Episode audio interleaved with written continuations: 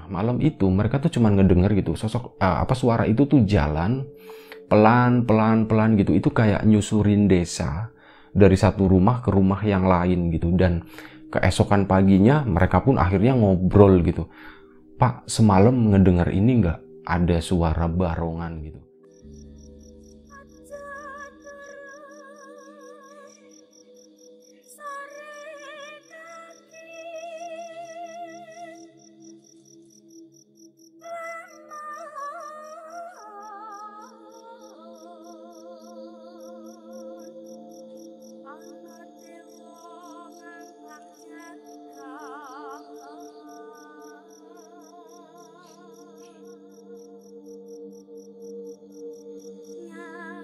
Sebelum kita ke cerita, seperti biasa gue pengen ngucapin banyak-banyak terima kasih buat kawan-kawan subscriber semuanya. Terima kasih buat kawan-kawan yang udah ngasih support, udah ngasih dukungan. Terima kasih juga buat kawan-kawan yang udah ngasih like dan udah nge-share ke yang lainnya. Nggak lupa juga terima kasih buat kawan-kawan yang udah ninggalin komentar. Terima kasih banyak. Cerita kali ini itu tentang sebuah pertunjukan yang eksis di tahun 80-90-an. Setidaknya itu di daerah gue ya, tahun segitu. Kalau sekarang itu udah nggak ada. Udah lama nggak eksis lagi. Itu adalah sebuah pertunjukan yang biasa disebut dengan nama barongan. Itu di daerah gue yang nggak tahu di daerah lain mungkin ada nama yang lain juga. Jadi barongan itu adalah sosok menyeramkan. Dia itu memakai topeng besar, kayak topeng singa, mirip kayak topeng reok.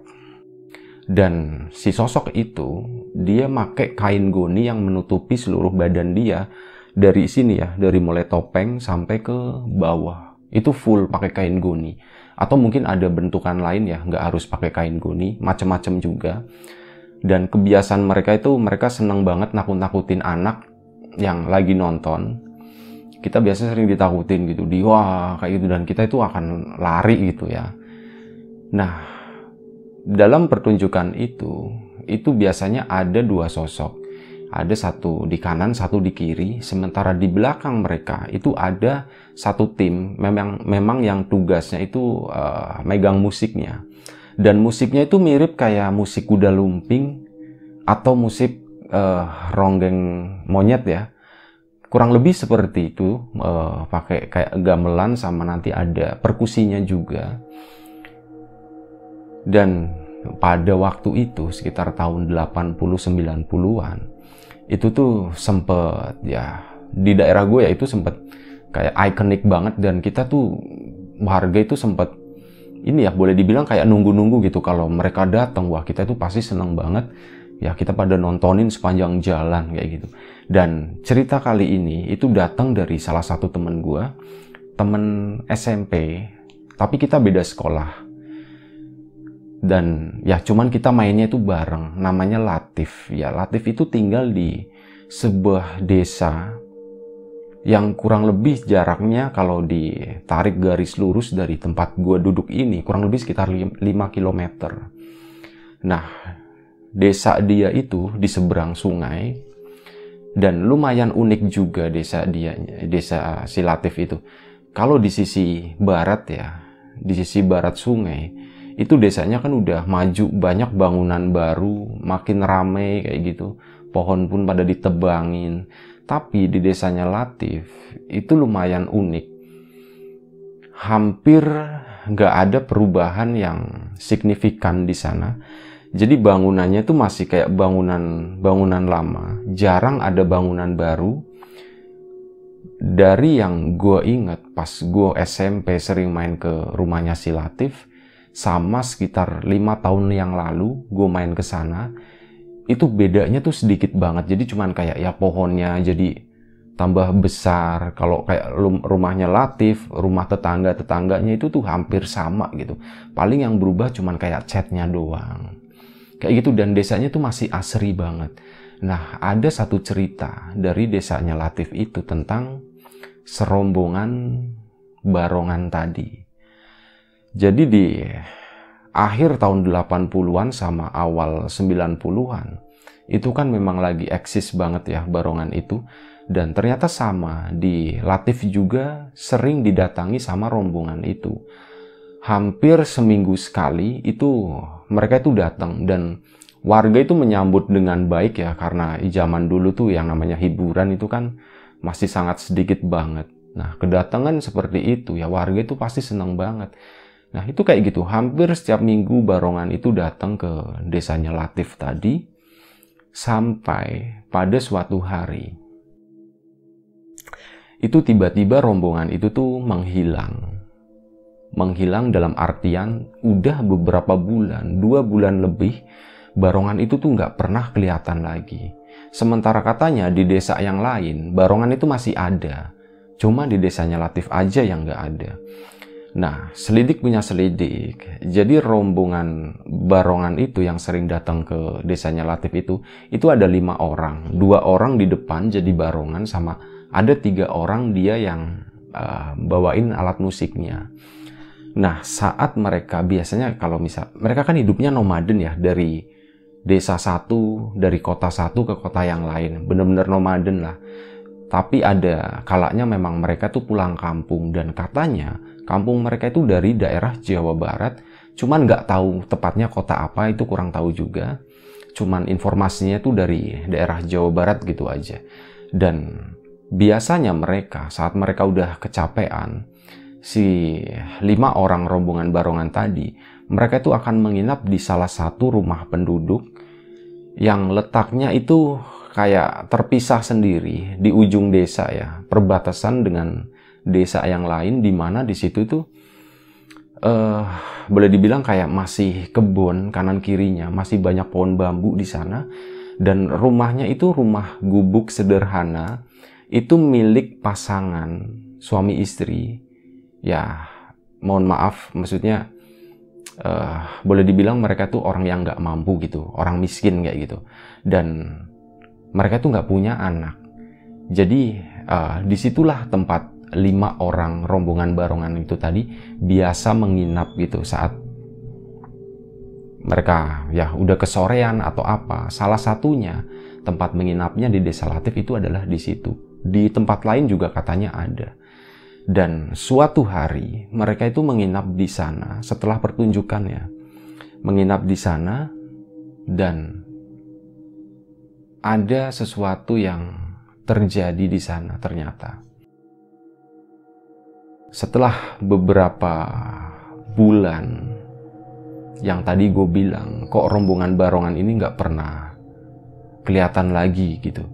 Ternyata ada beberapa warga desa yang uh, mempertanyakan gitu ya.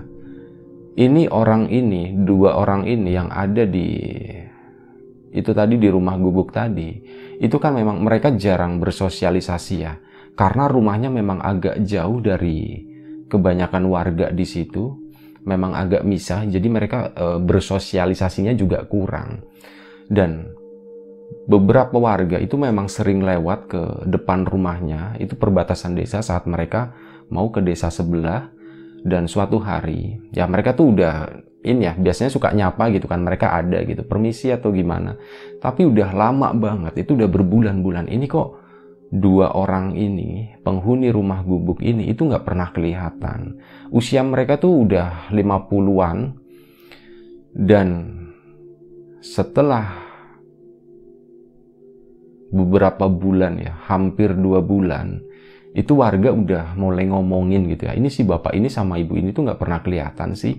Dan akhirnya eh, beberapa warga itu memutuskan untuk mengunjungi ke rumahnya, dicek di sana dan ternyata warga itu kaget semua setelah masuk ke rumahnya pas diketok gitu ya. Assalamualaikum. Itu nggak ada yang ngejawab sama sekali. Setelah mereka menunggu sekian lama beberapa kali ketokan, ya akhirnya warga itu memutuskan biar ya kita buka aja deh gitu rumahnya gitu. Takutnya rumahnya uh, gimana ya sepi atau bahkan memang ada beberapa warga yang udah berpikir yang hal-hal yang buruk ya. Jangan-jangan sesuatu terjadi nih di keluarga ini.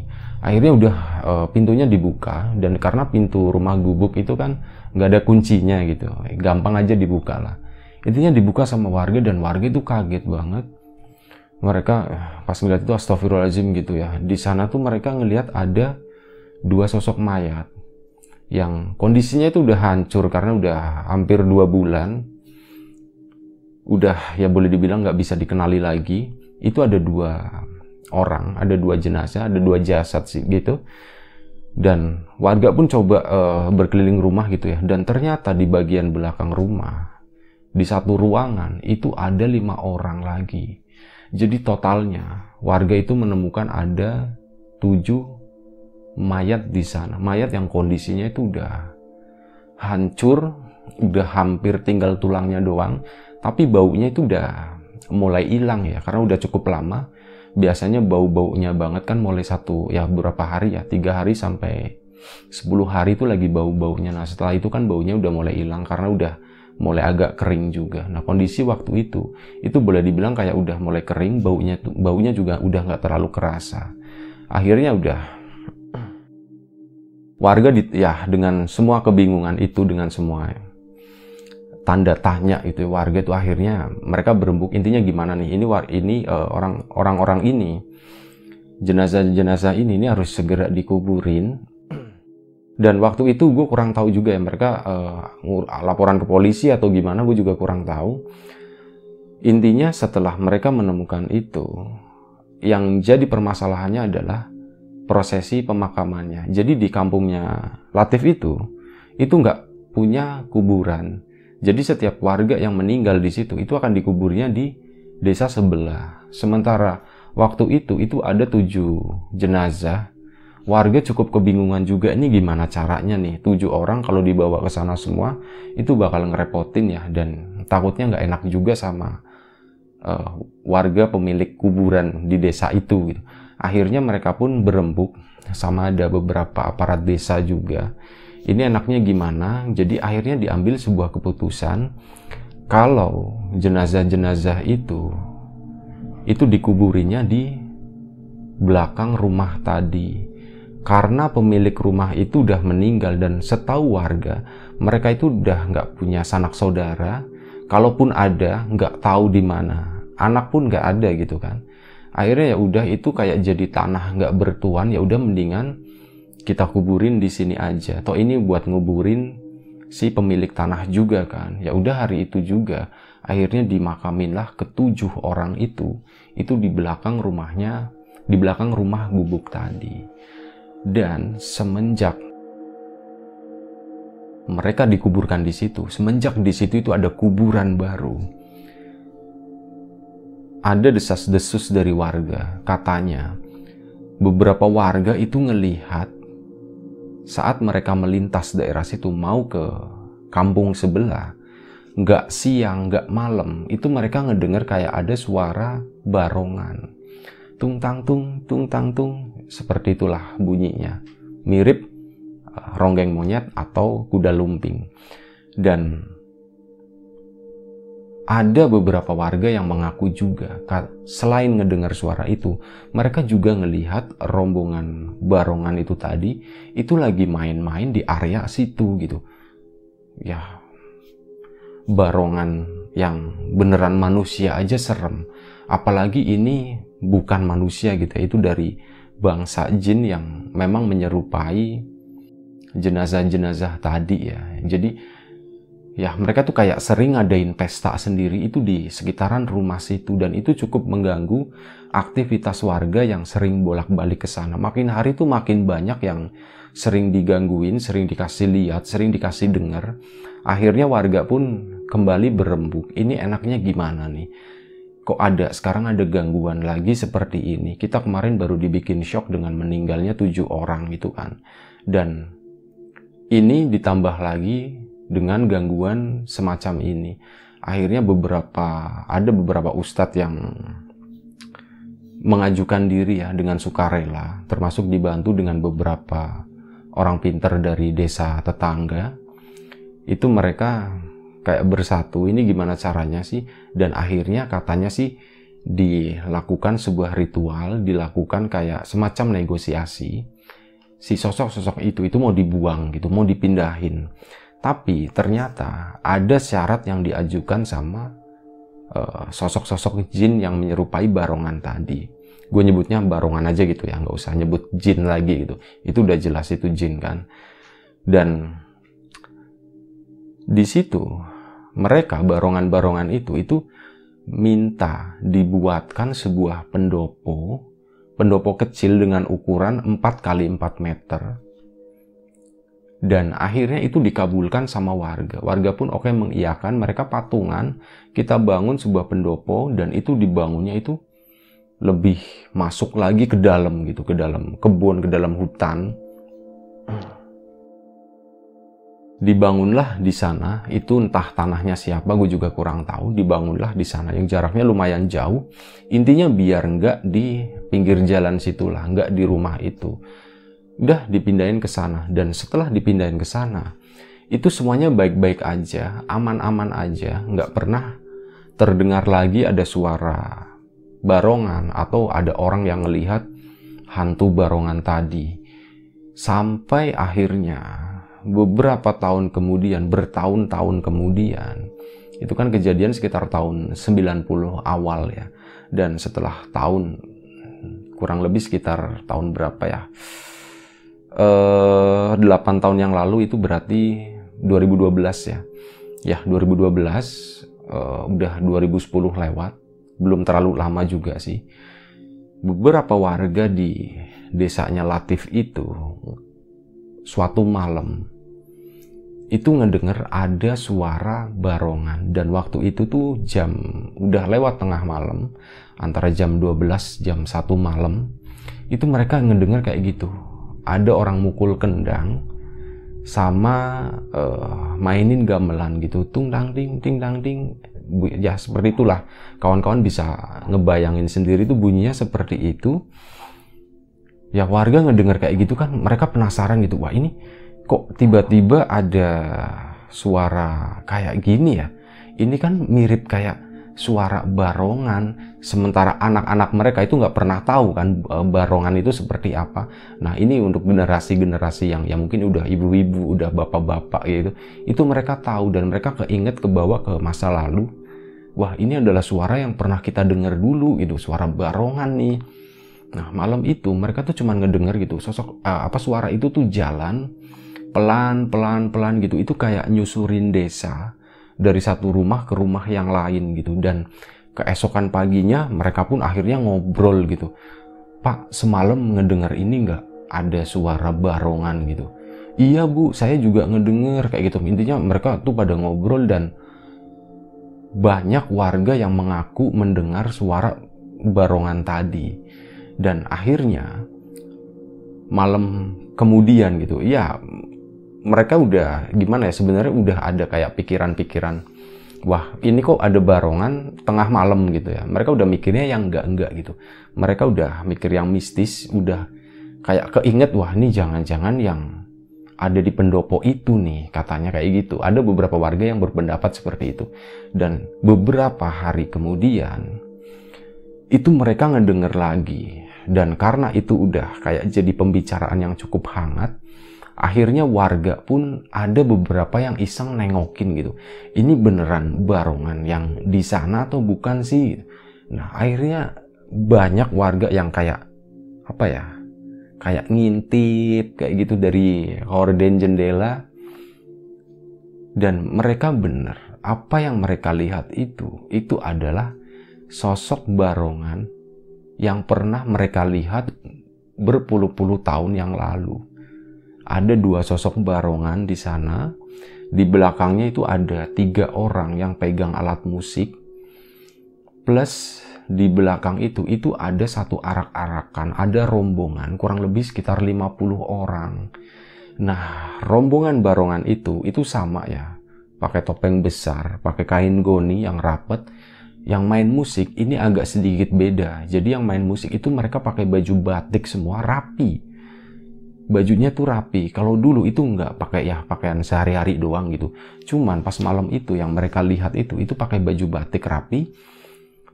Plus yang di belakang itu, yang di belakang yang ngikutin, itu mereka tuh yang laki-lakinya tuh ya ada yang pakai baju, ada yang enggak pakai baju. Bajunya random lah dan pakaiannya itu kayak pakaian dari zaman sebelumnya ya. Mungkin sekitar tahun 40 50 kayak gitu lah. Pakaian lama, orang-orang lama kayak gitu. Dan itu kayak jadi pemandangan yang cukup aneh juga buat warga. Pertama kalinya mereka melihat seperti itu. Akhirnya keesokan harinya rame lagi lah masalah barongan itu. Banyak yang mengaku, iya pas saya juga ngelihat semalam seperti ini, seperti ini ada dua barongan, di belakangnya ada yang main musik sama anehnya tuh di belakang ada yang arak-arakan, tapi kita nggak ada yang kenal satupun gitu. Itu menurut uh, pengakuan beberapa warga dan ada beberapa warga yang notice dengan satu hal, yang sadar dengan satu hal mereka tuh menaruh curiga terhadap sesuatu. Jadi pas malam pertama yang kedengeran cuman suaranya doang, pagi harinya itu ada salah satu warga yang meninggal dunia. Itu pertama. Dan yang kedua malam itu yang saat mereka udah mulai pada ngintipin, pada ngeliatin itu, pagi harinya pun sama. Ada orang yang meninggal dunia, tapi meninggal dunianya tuh agak sedikit aneh yang meninggal itu orang yang dikategorikan itu sehat dan usianya tuh relatif muda, masih umur 50-an, 60-an. Itu masih muda lah ya, belum terlalu tua dan meninggalnya itu bukan karena sakit. Mereka yang baik-baik aja tiba-tiba meninggal kayak gitu. Dan itu udah dua orang. Sampai akhirnya itu tadi, selain berita barongan yang tiba-tiba muncul, itu ada tambahan lagi. Kalau barongan muncul, paginya itu pasti ada yang meninggal. Jadi kayak ada satu ketakutan, ada satu kepercayaan baru yang tumbuh di masyarakat waktu itu.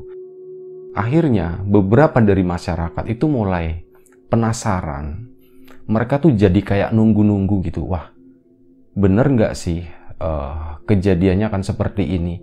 Rumor ini bener nggak sih? Akhirnya mereka pun nungguin gitu untuk ketiga kalinya sosok barongan itu muncul. Ditunggu lumayan lama seminggu, dua minggu, nggak ada sama sekali. Sosok barongan itu nggak muncul lagi. Sampai akhirnya, kurang lebih sekitar satu bulan kemudian, saat mereka udah lupa dengan barongan tadi, itu tiba-tiba malam-malam mereka tuh kebangun karena ngedenger suara barongan tadi. Tang tung, tung tang tung, tung tang tung. Wah, itu suara barongan lagi nih gitu. Tapi waktu itu kayak boleh dibilang tuh kayak warga termasuk di keluarganya Latif itu udah juga berpikiran tuh wah besok pasti ada yang meninggal gitu jadi lebih uh, berpikirnya tuh ke arah situnya gitu udah nggak mikirin wujudnya barongannya tuh seperti apa itu tuh udah enggak akhirnya udah uh, malam itu tuh lewat gitu aja ya. Uh, orang tuh udah mulai agak cuek. Yang mereka tunggu itu keesokan harinya. Besok ada yang meninggal siapa nih kayak gitu. Itu kayak jadi pertanyaan umum semua warga. Dan keesokan harinya ditungguin dari pagi, siang, sampai sore. Loh kok nggak ada yang meninggal? Akhirnya warga kan jadi ngomong, kok nggak ada yang meninggal ya bu? Yang ada yang meninggal kayak gitu jadinya. Dan akhirnya ya udah uh, ternyata rumornya itu nggak bener. Kita tungguin sampai malam itu nggak ada yang meninggal gitu. Berarti oke okay lah mitos itu nggak bener kata warga itu seperti itu. Dan baru keesokan harinya ada orang yang meninggal. Jadi kayak mereka warga tuh kayak kena prank gitu yang harusnya paginya biasanya itu kayak ditunda satu hari itu baru ada orang meninggal. Nah dari situ itu akhirnya warga itu benar-benar percaya kalau sosok barongan itu muncul malam harinya kemungkinan besar esok harinya atau besoknya atau lusanya itu akan ada orang yang meninggal. Jadi itu kayak jadi semacam pertanda yang dipercaya sama warga setempat, sama warga di desanya Latif itu. Dan kepercayaan itu itu masih berlangsung sampai sekarang, sampai tahun 2020. Uh, beberapa bulan yang lalu, awal eh, pertengahan tahun, sekitar bulan Mei Juni, itu gue sempat ketemu sama Latif lagi dan sempat menanyakan hal itu. Uh, Tif, ini orang-orang eh, eh bukan gitu. uh, sosok barongan itu tuh masih muncul nggak sampai sekarang? Masih sekarang masih percaya. Dan gue tanya masalah kepercayaan itu kalau barongannya muncul paginya ada orang meninggal itu masih ada nggak gitu? Masih ada bro. Sampai sekarang bro sosok barongan itu tuh masih sering muncul. Tapi memang agak jarang lama gitu beberapa bulan sekali. Dan masih diikuti dengan itu tadi kalau sosok barongan itu muncul kemungkinan akan ada yang meninggal gitu itu benar-benar kayak udah dipercaya sama warganya desanya Latif itu sampai sekarang dari dulu sampai sekarang itu mereka masih percaya. Nah, akhirnya gue jadi waktu itu tuh sempat nanyain kenapa sih eh, tiba-tiba sosok barongan itu tuh muncul lagi gitu. Mereka kan udah dipindahin ya. Dan sebenarnya nggak ada hubungannya sama sekali antara sosok barongan yang ada di rumah tadi dengan yang ini yang jalan-jalan gitu ya dengan rombongannya. Dan uh, menurut Latif jadi sosok eh sosok tempat apa namanya pendopo yang pernah dibangun sama warga itu seiring berjalannya waktu itu jadi lapuk gitu kan.